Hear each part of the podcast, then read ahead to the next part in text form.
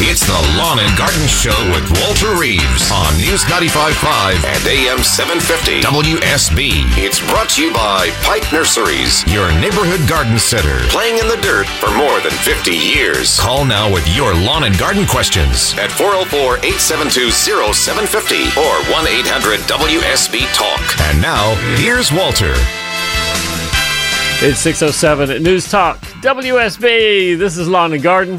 I'm Walter Reeves, the Georgia gardener, here to help you be more successful doing whatever you want to do. It doesn't matter to me what you want to do. If you want to do it, I want you to do it. I want you to put it off. I want you to do it right now. I want you to do it right. I want you to do it wrong. I want to tell you why you're doing it right or wrong.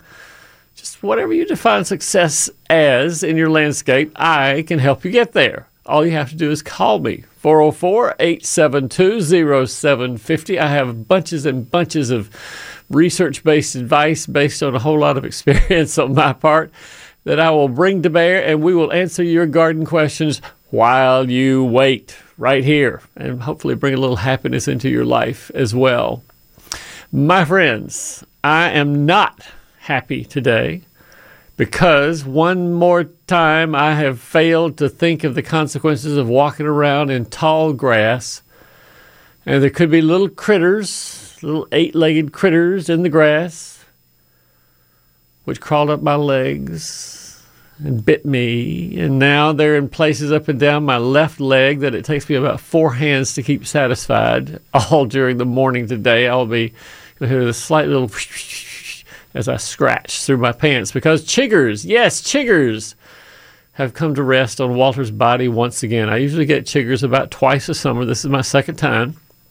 And uh, I know exactly where I got them. I know exactly where it was. I went down to see my mom, as I usually do on Wednesday, and saw the grass was getting a little long around her bathtub gardens behind the house, and the poison ivy down by the oak trees was getting a little lush. And I thought, I need to mix up some Roundup and go down and spray. And so I mixed up the Roundup and sprayed, walked into the tall grass, walked into amongst some shrubbery and things surrounding the poison ivy and about two days later, I'm sort of thinking, hey, what is, oh man, right behind my kneecap. Ooh, right here underneath my, where my underwear band comes around my waist. What is going on there? It's itching, itching like crazy. Chiggers. Now, there are those of you who believe that chiggers are still sort of embedded in my skin, and that is absolutely wrong. That's not what chiggers do. The adult chiggers, as a matter of fact, lay their eggs and have little babies, little larvae, little immature chiggers, which hang out on the tips of pieces of grass. This is exactly where they live because that's where the dogs and the deer and other creatures, including human beings, will walk past and just gently swish that grass against your body or against your clothing. And that's when the little immature chiggers jump off and get onto your skin or onto your clothing and start crawling upwards until they find something that's uh, protected, someplace they don't think you're going to be scratching for very long and they embed themselves for just a little while. Doesn't take them long. But they inject a saliva like stuff that keeps the blood flowing so they can suck your juices, your human bodily fluids, into their bodies. And then they drop off. But the stuff that they injected into your skin is what causes the itch reaction. The histamine is released and the itch reaction starts.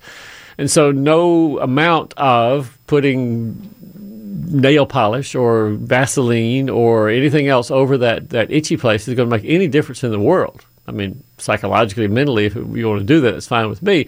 But it really doesn't do anything to kill or suffocate or do anything to some chigger that's embedded in your skin because they're not there anymore. They drop off within a couple of hours and go about their business making other baby chiggers. So the only thing that I have found and I may try it later on this morning if Ashley will please go get a cup of coffee. She'll bring back a nice hot mug. Of course, you probably won't want to drink the coffee after I do what I'm about to describe, which is to take the edge of a very hot mug and just put it right there on the itchy place. And the heat of a hot mug, of a hot washcloth, I've been so desperate sometimes I use the edge of a car hood, a black car hood. I used the edge of a light bulb one time, just held the light bulb right there. Oh, what a relief! What a relief it is. Ugh. To have that little bit of itch to go completely away. So heat is the only thing that I have found that's reliably going to cut the itch. Now, yes, of course, you can take the um, various little ointments, the pain killing ointments that have uh, various kinds of painkillers in them. They'll work too, certainly. But for me, heat's the way to go. Cheap, easy, easy to apply. Put it down. There you go. Chiggers, I don't like them. And if you hear me scratching, I just found one underneath my armpit right now. Oh man, it's hard to get to that thing. we will have a little chigger treatment a little bit later on this morning. We start off the morning with our friend, our friend who has a a, a, a, gathering of people who enjoy talking or listening to her talk to me, Nicole in Griffin, Georgia. Hey, Nicole. Mr. Reeve. I met one of your fan club yesterday, Nicole. Uh, and she said specifically to tell you hello. I can't tell you how I met her because it would uh, violate some uh, HIPAA rules of privacy. But I will just say that someone who works in a in a medical facility, let's put it that way, uh, gets up and walks and used to on her trips back home from the, the hospital when she was working overnight, she would listen to you and me talk, and she really wanted to know, you know, how you're doing, if you're doing well. And I told her I would tell you that her fan club is uh, appreciated and that you're doing well. Thank you. Did you do that in short or long pants? Shorts. Ah! ah. It wouldn't have mattered. Well, I guess it would have mattered a little bit because with long pants, they would have to climb over the cloth and up to my waistband where they'll all concentrate around your waistband. But with shorts, I'm sure they started at my ankle and went up looking, hey, where's where's some fun place to get on water and lay in for a few hours. You see, I go and get blackberry every year. Oh uh, man, blackberries, chiggers and blackberries go together like horse and carriage and love and marriage. Oh man, why don't I get anything because I put tape around my ankle yeah, exactly. and I'm just like an hour to go. then I don't come back, but I got bit one this year one place mm. that if you have to sit down for four five hours, yeah. it hurt. Ooh. I don't know what bit me, Bubba.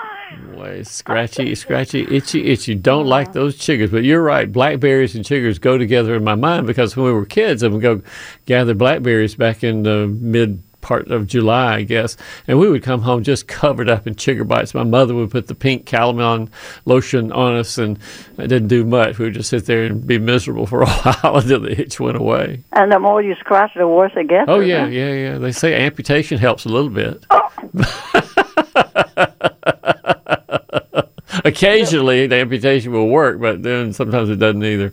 So whoever saw you against a hot towel must have said, "Yeah, it's going to be a hot towel or a hot something." So what do we want to talk about today, Nicole? Well, I went to the garden this this week to make me feel better to see if there's stuff is old and on. Uh, this is the garden in Griffin at the experimental garden the University of Georgia has. Oh, there. it's getting bigger and bigger every year. Terrific. And Tony retiring in November, and he said, it's, it's getting bigger, but he said I don't have any help. But anyway, uh, I was I was sawing this big ginger. What do you think, Mr. Reeve? I think that ginger is one of the unappreciated plants of a garden. I think ginger is an awesome plant. I have two kinds actually in my yard. I have one that's the white butterfly ginger, the one that's the national flower of Cuba that I got from a friend of mine uh, who gave me little pieces of root three years ago now, I guess Lindy gave me that, and uh, it's now in a clump four feet wide and about six feet, five feet maybe high. And so I have that clump. And then I went to the grocery store, oh, three months ago, I guess, and just got some ginger root from the grocery store and planted it to see what it would look like. And that's coming up too. So you have to have a lot of room, isn't it? Well, you better not plant things real close to it. Ginger spreads by its roots, and that's how you keep it in check is by continually digging up the roots and giving them away, or digging up the roots and eating them, one or the other. But ginger will spread; the roots spread pretty pretty rapidly. So the new kind that I saw is uh, really small. The leaves are like lime color, mm-hmm. really really good looking, and but the the the flower is in the bottom. Oh, so one of those hidden they call hidden gingers. Uh, sometimes some of the pine cone gingers are that way, but hidden gingers have beautiful. What was the color on the flower? White. Wow, nice. There's but some that the, are the red and orange that are really pretty as well. So hidden gingers, yeah. And so Tony thinks these are going to be hardy down in Griffin it, they uh, experiment on it. I know the big ginger is, but the smaller one. But I mean, he, he planted underneath tree with irrigation system. and a lot of malls, so they have the perfect environment, you know. So, but then when you plant, when you bring some stuff at the house, it don't always successful because they have the perfect environment. Yeah, yeah, and I, I think that's the reason you don't see ginger grown much or sold much at nurseries is because they can't guarantee it will be winter hardy, and I, that is in sort of. Uh, opposition to the fact that I have a neighbor who has ginger in his yard. He's had since I've lived there 20 years. I know he's had the ginger in his front yard. And the clump that I've had, as I say, is at least three years old in the backyard. I don't know if the edible ginger is going to be quite that winter hardy, but you don't see them at the nursery. You don't see plants at the nursery. That's why we have to dig them up and give them to our friends. The ones that we dig up, we say these are the ones that have survived for a while anyway in our landscape. So imagine the field of big ginger that we eat Yeah. and how the country they must it must take over though. It must indeed. So you have to plow it up and chop it up and put it in the grocery store. That's exactly right. well, that's what we eat, isn't it? Uh huh. Yeah, yeah. I mean, there's many different kinds of gingers. There's the white one, the butterfly ginger that I mentioned earlier, and it, the roots taste like ginger a little bit, but they're real fibrous, and you wouldn't want to eat that. And then there's the edible ginger, which is a different kind of ginger, Zingiber officinalis, and that has tender roots that you can eat, but I think it's not as winter hardy as the white ginger is. And the little hidden ginger that you found at the Griffin experiment experimental garden, I don't know. I don't know what hardiness it would have attached to it. We are so lucky to We have all lucky. this stuff here. We are lucky. We have so many things we can grow, so many things we can observe, so many things we can learn about and enjoy. And sometimes, like you said, Nicole, you just want to go down to the garden to feel better about life because it just makes you feel good to see a flower or something growing. Well, I was feeling bad about my garden. I said, cannot be all like this. But then again, uh, Tony said, water summer. I said, yes, water right, summer. right. Go where they where our tax dollars support that water, and that'd be a good place to go and enjoy. Well, I'm looking at the clock, and I got to get out of here, Nicole. But it's so pleasant talking to you again. Right back here. We'll see you next time. Enjoy your day. Enjoy your day. It's six eighteen at News Talk WSB. We'll be back after this. Leave me alone, little chickens. On my leg. Leave me alone, little chickens. Fabulous song. Scott Maxim, fabulous music Lord, I beg. engineer for the show. Hear me beg y'all. Let those little chiggers leave me alone. All right, time for a weather update brought to you by Ackerman Security. The weather today is pretty much SSDW. What does that stand for? Same stuff, different weekend. Of course, hot, muggy. Afternoon highs in the low 90s. Slim chance of rain. Showers will pop up throughout the day. And tonight, mostly clear with only 10% chance of stray showers over the evening. Low temperatures in the low 70s, like it is right now, 73.3 degrees. We'll be back with more of the most accurate and dependable weather forecast in 10 minutes on News 95.5 and AM 750 WSB. Joe is out in Lilburn, and Joe joins us on Lawn and Garden. Hey, Joe. Good morning. Hi. Hi. We have a couple fig trees in our yard, and we've had just a prolific harvest this summer, Awesome. giving away hundreds of them, making several pots of preserves. And so our son sent us this article that I believe was in the New Yorker magazine or Yeah. New York Times about the wasp, uh, there being a dead wasp in every fig. and then I sort of discounted that, and then I saw it on Facebook yesterday. Oh, it's got to be true if it's on Facebook. Yeah, yeah. So went to work today after taking figs to them several times, and people said, or yesterday, and um, taking figs to them several times, and they said, "Oh, did you know there's a dead wasp in there?" and so I said, "There can't be." so I tried to research it, but wanted your take on what what the real story is. I actually know because I read the ti- the article in the Times, and I noted immediately when I read the headline underneath the picture that accompanied. The headline said, "Figs, uh, all it says something like all figs are pollinated by wasps," and I thought, well, that's not true. And then I read down through the article, and the article itself said most figs are pollinated by wasps. And the truth is, the figs that live in California, the ones that we, the Calimyrna is a type of fig that is grown all over California to make the fig Newtons that we eat. And Calimyrna figs, yes, indeed, do depend on a wasp for pollination. And she does go inside and walk around for a while, taking pollen from another kind of fig that they have growing nearby. And the wasp does indeed perish inside the fig, but the enzymes inside the fig, it's a little teeny weeny wasp, and so the enzymes inside dissolve the wasp body, and so it may be a little distasteful, but nothing really to worry about. The crunchy feel, the crunchy stuff that you that you have inside a fig Newton is just the seeds, and so no, no wasp bones are broken in eating a fig Newton. And the figs that grow in Georgia, the ones that you harvested so nicely and gave to your coworkers, they do not require a wasp for pollination, and so you can tell your coworkers they are just fine to eat Well, those figs great. you've. Okay, great. What is the actual time that we should prune this tree back because it's growing, or these trees, they're just growing too tall to get all the figs? You know, I think that with figs, gradual and often is a whole lot better than whack it back at one time. And so, if you wanted to, after the fig harvest has been done, which is now, you could uh, harvest them. You could, I mean, prune them back now a little bit, and then prune them back some more in December, and then prune them back to the final shape that you like in late February. And I think you'll get a lot better production after that than you would if you just wait till February and whack everything back to six feet tall. Okay, okay, right. great. All right.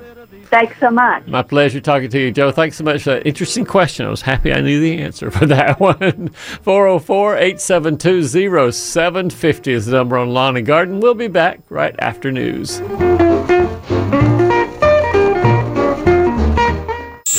It's the Lawn and Garden Show with Walter Reeves on News 95.5 and AM 750 WSB. It's brought to you by Pike Nurseries, your neighborhood garden center, playing in the dirt for more than 50 years. Call now with your lawn and garden questions at 404-872-0750 or 1-800-WSB-TALK. And now, here's Walter. It's 635 at News Talk WSB. It's Walter Reeves, the Georgia Gardener, here to help you be more successful and bring a little happiness into your gardening life. If you have questions about watering, that's something that could be discussed today because there's been a slight, slight, slight change in what the watering rules are now and what they possibly could be in the future. Nothing to worry about, but if you have a question about watering and what's going on with that, you can give me a call 404 872 0750. Tim is out in Jasper and joins us on Lawn and Garden. Morning, Tim. Hi, Walter. Um, I live out in the middle of the woods, and a few months ago, we trimmed back, I don't know, about 20 or 30 trees because they were starting to grow too close to the house. Yeah. After I did that, it seems like the brush is really starting to take off, and uh, I'm wanting to clear out an area about 20 feet around the house.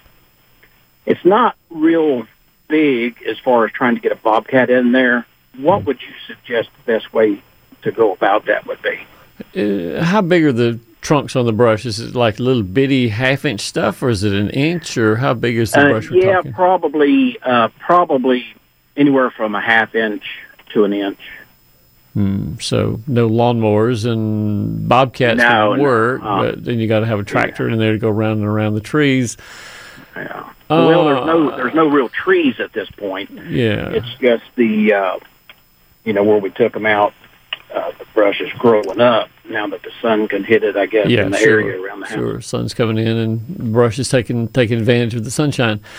You Yeah. know, I'm the kind of guy. A lot of times, it just seems like a shortcut to me to use Roundup to go in and just get some Roundup and be careful. You don't want to spray it on the trees that you want to keep, but as long as you are looking at things like privet and uh, Carolina cherry laurel and smilax vine and all those other junky things, briars and brambles and things that grow in there. For me, Roundup just works fine as long as I'm careful and don't get it on what I don't want to spray. Uh, well, let me ask you this. My thought was to go in and rent one of those uh, walk behind brush mowers from Home Yeah. Depot You could do that. and cut it down and then put the Roundup on it. But at the same time, uh, I didn't want to damage the soil just in case I ever decided to someday maybe grow a garden or Yeah, something. sure. That's not the immediate plans, but would that contaminate it to where it wouldn't be able to do that? No. Roundup uh, on the label specifically, and I, th- I trust this label. It says can be you can plant seven days after application because it's inactivated by contact with the soil, and I Uh-huh. feel like that's true. And I don't have any problem in using it. One of the things, though, if you don't intend to immediately dig up all those roots and stems and things, and when you cut it down with the rental mower thing, get a ah. buddy out there, get somebody to help, and have a little sprayer of Roundup in their hand walking behind you as you mow, because it's important to spray Roundup on those stumps immediately uh-huh. after they're cut because you want the stump to be actively having some xylem and phloem action where they're sucking the chemical down into the root system of the of the brush so it doesn't sprout back out again because you don't want to have to deal with it in six months. So if you get a buddy out there with a little sprayer and he or she sees where the stumps are left and just immediately goes and psh, psh, psh, psh. You can even put Uh-huh. blue food coloring or red food coloring in your tank so you can tell exactly which stumps you have sprayed and which stumps you haven't. Then Okay. the Roundup keeps them from resprouting. The mower knocks them down to a manageable height, and you know a year from now or next spring, even if you want to plant a garden, there's no contamination, Right. no problems. So, so uh, that was my other question: was should I spray Roundup while all of these tall weeds and brush are uh, before I cut them down or after? But it sounds like you're saying it's okay to go ahead and spray that Roundup after you cut yeah, it down. yeah, yeah, yeah, on the stumps, and get the mower out there and knock them down. And you may need a third person to drag all the trash out from where you've been working with the mower out there to drag the trash Yeah. out to give you a clear path of where you're going to cut next. Yeah. Okay. All I right. appreciate it. Tell them hey in Jasper for me, Tim.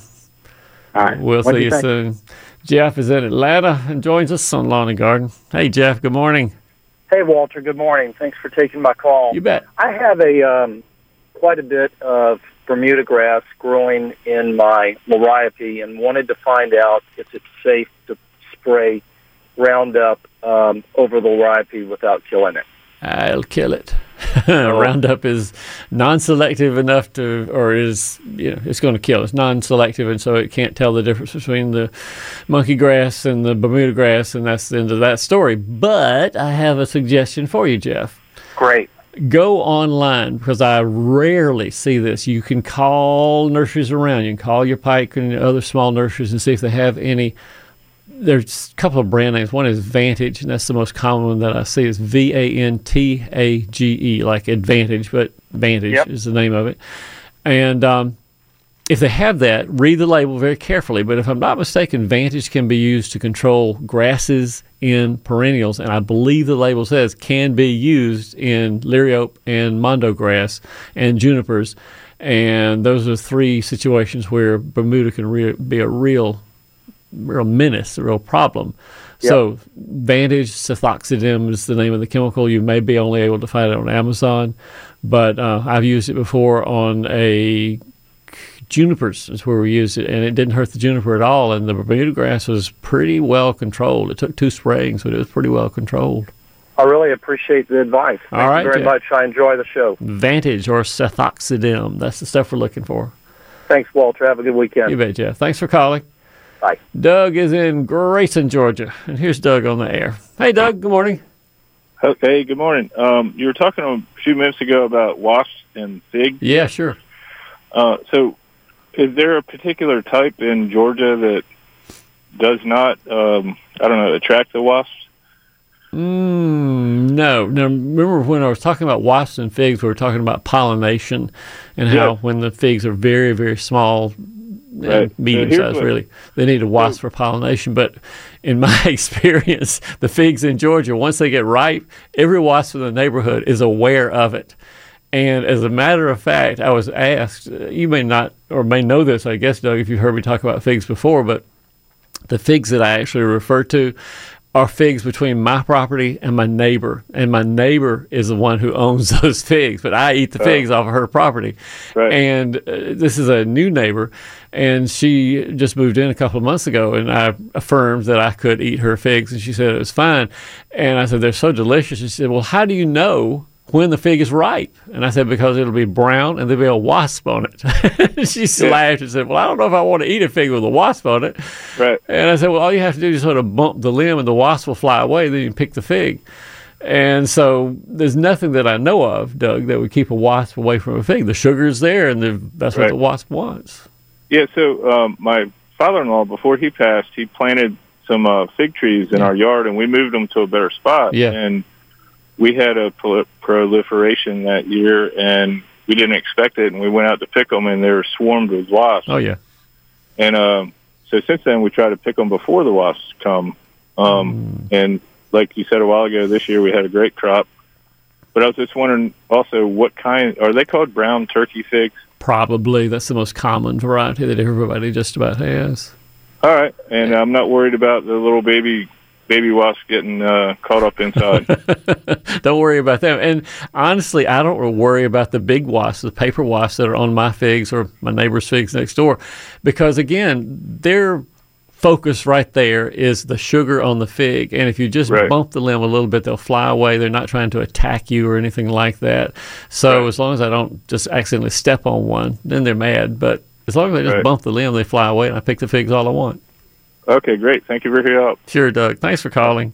All right, bye. 44 minutes past the hour. That's Judy Stern. Judy's out in Canton. Here she is on the air with us on Lawn and Garden. Hey, Judy. Good morning, Walter. Um, my question this morning is on zoysia. I had planted a new section in June and didn't know if I should fertilize it now. Mm, Yes, it's about time. I think once it's rooted down well, and by June from now, yeah, of course it should be rooted down very nicely.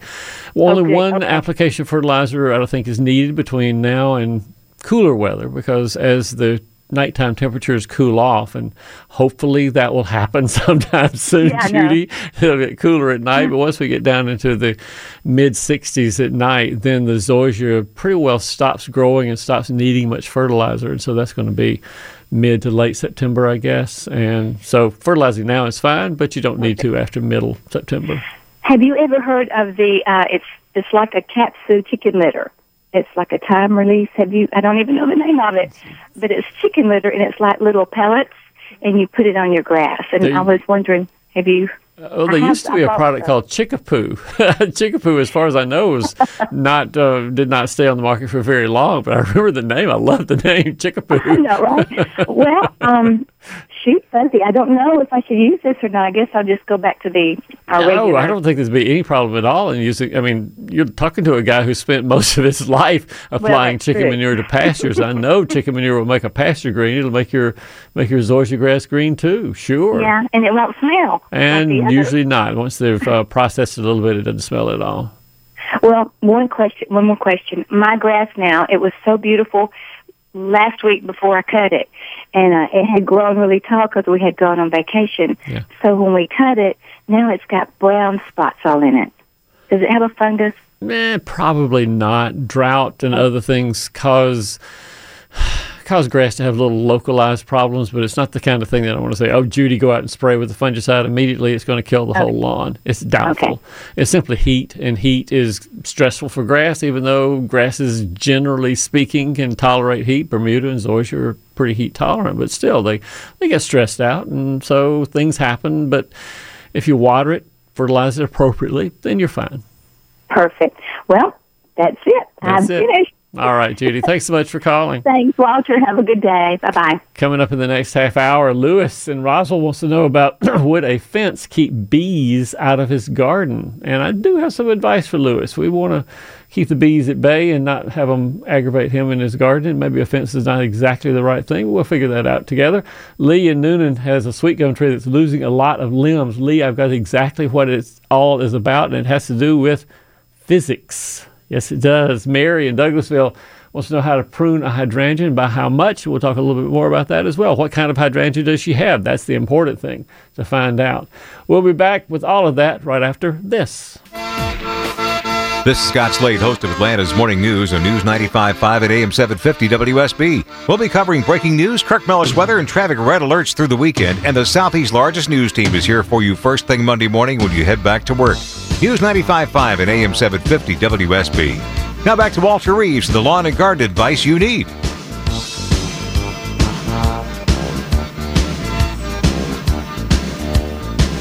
It was a slow day, and the sun was beating on the soldiers by the side of the road. Well, it's a slow day today. And the sun will be beating. That's certainly true, Paul Simon. Quick weather update brought to you by Ackerman Security. There's something to be said for consistency, and I guess today's weather is definitely consistent with this time of year. Today it's going to be hot, muggy, highs in the low 90s, 20% chance of rain, and guess what? Overnight, more of the same. Overnight low temperatures in the low 70s, 72.7 degrees right now. Atlanta's most accurate and dependable forecast comes within 10 minutes on News 95.5 and AM 750 WSB. Lewis joins us in Roswell.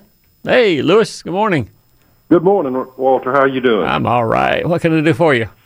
I had a beautiful garden this year. I had beautiful vines and blooms and male flowers and female flowers, but not very much fruit. All right. A couple a couple years ago, uh, well, last year I put a nice high eight foot fence around my garden, thinking I was going to box it in to keep critters from eating my tomatoes. Got it. But uh, I didn't put a top on it. So right now there's an eight foot poultry wire fence around my garden. And my question is, uh, I've uh, heard you say that pollination was a uh, an issue when you have blooms and no flower uh, sure, fruit. Sure, sure. Uh, would would that be would that fence keep the bees from getting in there? No.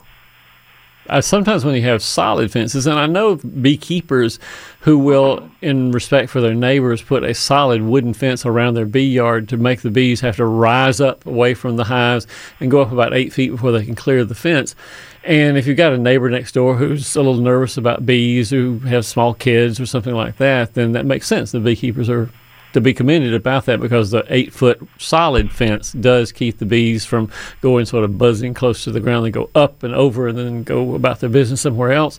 But a chicken wire fence, uh, the bee's going to go right through it. I don't think they have any any slowing down at all as they go through the fence. Really, you think they fly right through those little? I believe I believe Mr. B can go wherever Mr. B wants to in regard to okay. inch or two inch mesh chicken wire. Yeah. Okay. Well, I had I had beautiful flowering, a uh, lot of plants. I had a couple of cucumber plants that had blooms and and buds and Yeah. everything that didn't produce the first cucumber. Let me give you a plant to try, a couple of plants to try next year alongside your cucumbers and the squash. Get some angelonia. As soon as Pike has angelonia on sale, as soon as they have it out in the nursery, and they'll have it early in the season. So grab angelonia and put it just around up and down the row in your garden because if there's one plant that I see that has bees on it and it la- blooms for a long time during the summer, it is angelonia. And by bringing the bees in just to get to the angelonia flowers, they're going to look around and say, "Oh man, look at Lewis! He got some cucumber flowers here too. The, the squash is over there, nice, pretty yellow flower. Let's go see about that." And I think that angelonia is going to give you a lot of uh, sort of attraction for the bees coming in. Should I plant around the perimeter or down the middle? or down the middle, right down the middle, right beside. If you've got a little patch between two adjacent cucumber plants or squash plants, and put a little angelonia there to make the garden prettier. Bring the bees in, and that's what you want. It is true. We do need pollinators. We do need ways of feeding pollinators, and there are several perennial as well as several annual plants that do very nicely for that. Angelonia is one. Most of the salvias are another one that I plant regularly. The uh, Mexican heather is another one that brings in the bees pretty well in my garden. So you got a lot of plants, but look online for lists of pollinating, attracting pollinator attracting plants, and plant those in your garden. And I think it'll be great, Lewis. It's 6:58. We'll be back right after news.